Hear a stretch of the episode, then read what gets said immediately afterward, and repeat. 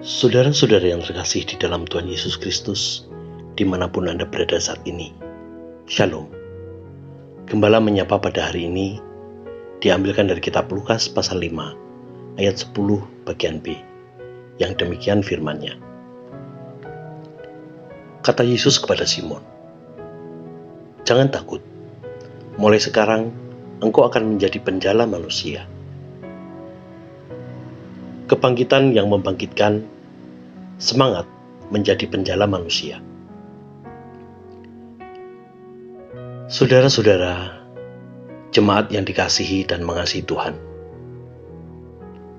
Tuhan Yesus memanggil para murid, khususnya Simon, untuk mengikutinya dan menjadi penjala manusia.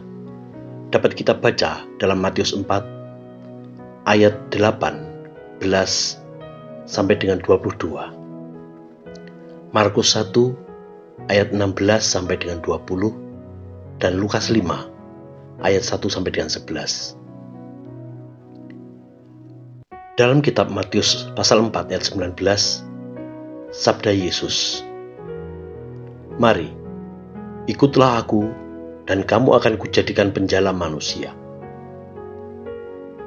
Di dalam Markus pasal 1 ayat 17, Tuhan Yesus berkata,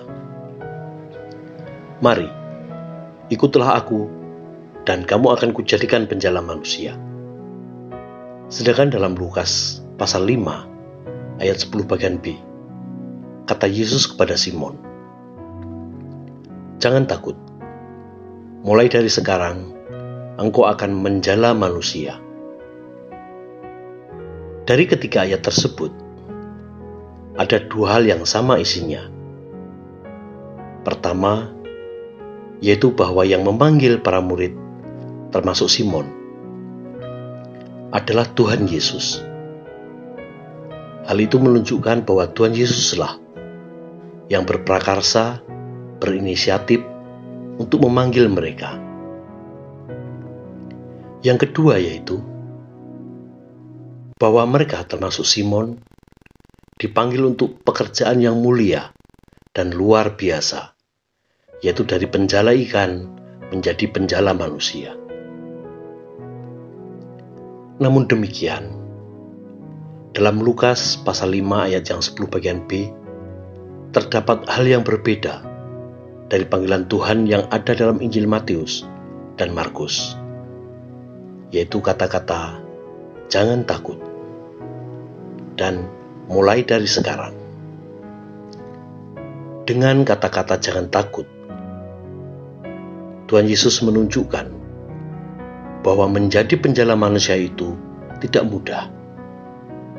Banyak tantangan dan rintangan yang akan dan bisa dihadapi yang membuat mereka dapat kecewa, sedih, dan takut.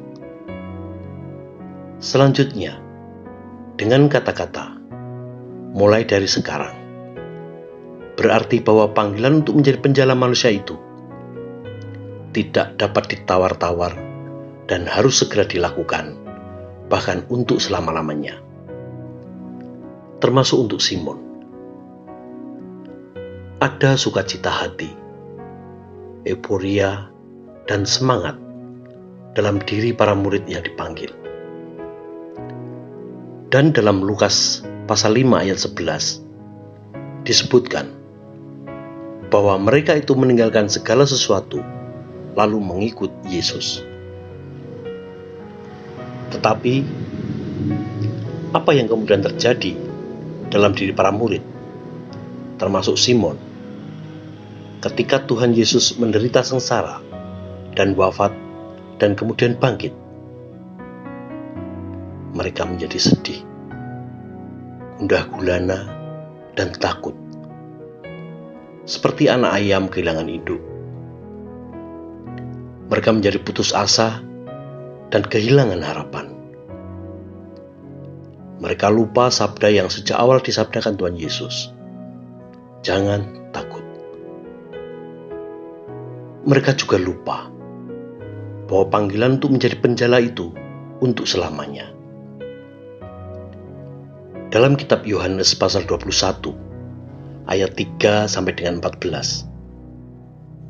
Dikisahkan bagaimana Simon dan para murid yang lain ingin kembali menjadi nelayan.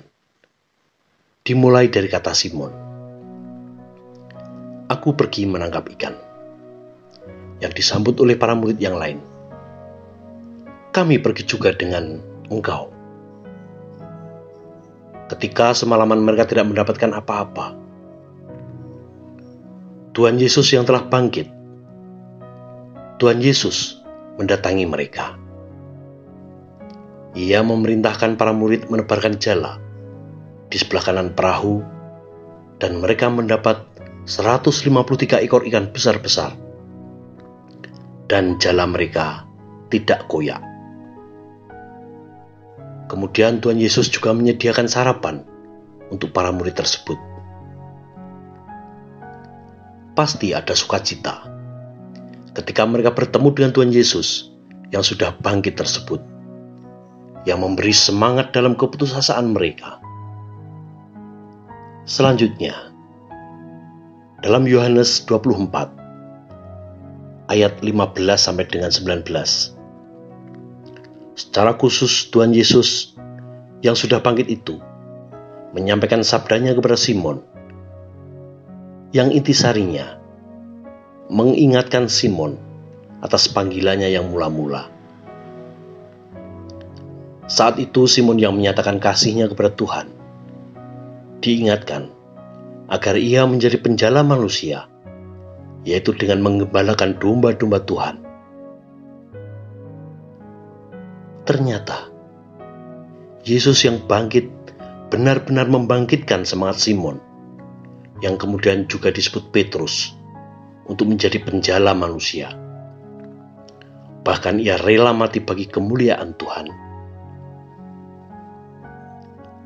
Saudara-saudara, perenungan sabda saat ini bahwa dengan kebangkitan Kristus, para murid dan khususnya Simon Petrus telah dibangkitkan semangatnya untuk menjadi penjala manusia dan gembala domba-dombanya. Marilah kita jadikan pijakan agar kita juga dibangkitkan semangat kita untuk menjadi saksi-saksinya dan menjadi penjala manusia untuk selamanya tanpa rasa takut. Tuhan Yesus memberkati. Amin.